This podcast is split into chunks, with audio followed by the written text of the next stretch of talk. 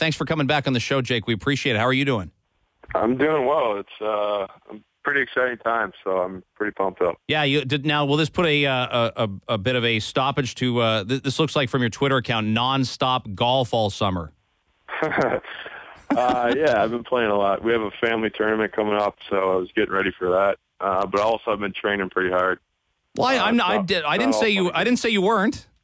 I'm sure you are. Tell us. It sounds like as well from accounts yesterday from Leaf Management, this started off not looking like a 5-year deal, similar to maybe like the deal Nazem signed last year. This is your RFA contract and your second NHL contract. So potentially it was there to do 2 years, and then just really recently, you guys thought, well, if it works for both parties, let's get this done at 5, and everybody's happy with it.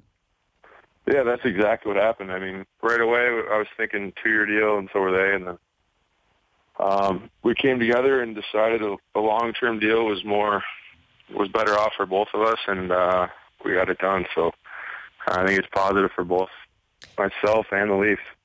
Did the tone of negotiations or the feedback from the organization change much for you with the addition of Brendan Shanahan and or Kyle Dubas? Did it have anything to do with maybe how this got done?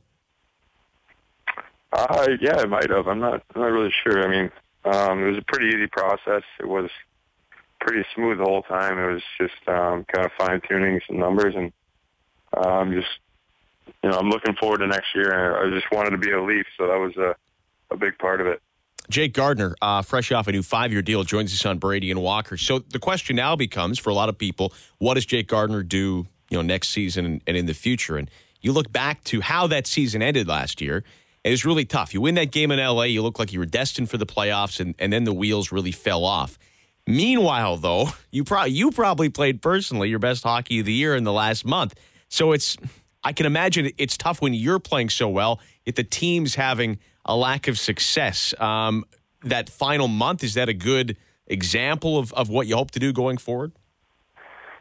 Yeah, I mean, I think I played really well, good hockey at the end of the year, and I look to do that next year.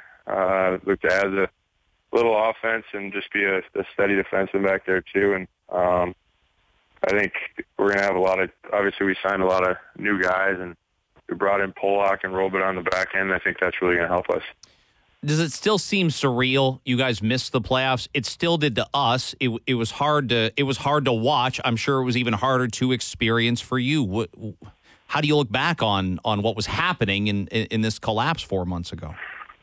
Yeah, it's really tough on us just because we had a taste of it with Boston, and obviously that ended poorly too. And then another disappointment this past year. So.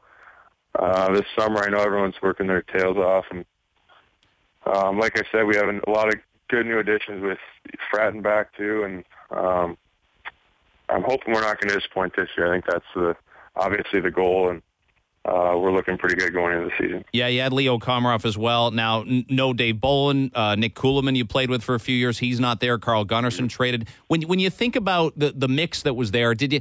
I mean, not saying it's right or wrong. I know that's not for you to judge, and I don't want to put you in that position, but did you think your team would look a lot different? When a season ends like that, a lot of people left, and Andrew and I were there at locker clean, and a lot of people were saying, yeah, we don't know. I mean, this team might look a lot different, and we'd understand if it did. How do you view what they've done in the mix? Are you surprised there weren't more big moves made? Yeah, I mean, you never really know at the end of the season. Obviously, with a collapse like that, they might change a few things and switch a few people around. And, I know Nonis and Shanahan know exactly what they're doing. So what they did, I think, will definitely improve our team. And Kuhlman, Gunnarsson, those type of guys, McClement, they're great players. It's just we probably needed something new, and I think that's what we got. Jake Gardiner, our guest, signs a 5-year extension or a new deal with the Leafs yesterday.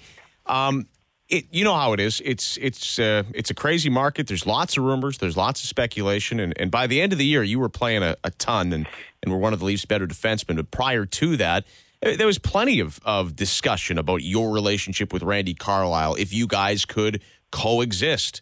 And here you are, both back, both with new contracts. Is that overblown? How do you view your relationship with your coach? I think it's just more of a he likes to push young guys, especially when he thinks they can reach their full potential, and I think that's just what he's doing with me. It's not a bad relationship whatsoever. I think, like I said, he pushes me, and he plays me a lot, so that's a positive. Plays me a lot of minutes, which is all you can ask for as a defenseman, so it's pretty good. Hey, we're glad you got it done. We're glad it's for 5 years, and we're glad you're happy with it. We look forward to seeing you when you're back here ready to go in September, and the fans will be too. Thanks for this morning. All right, thanks a lot.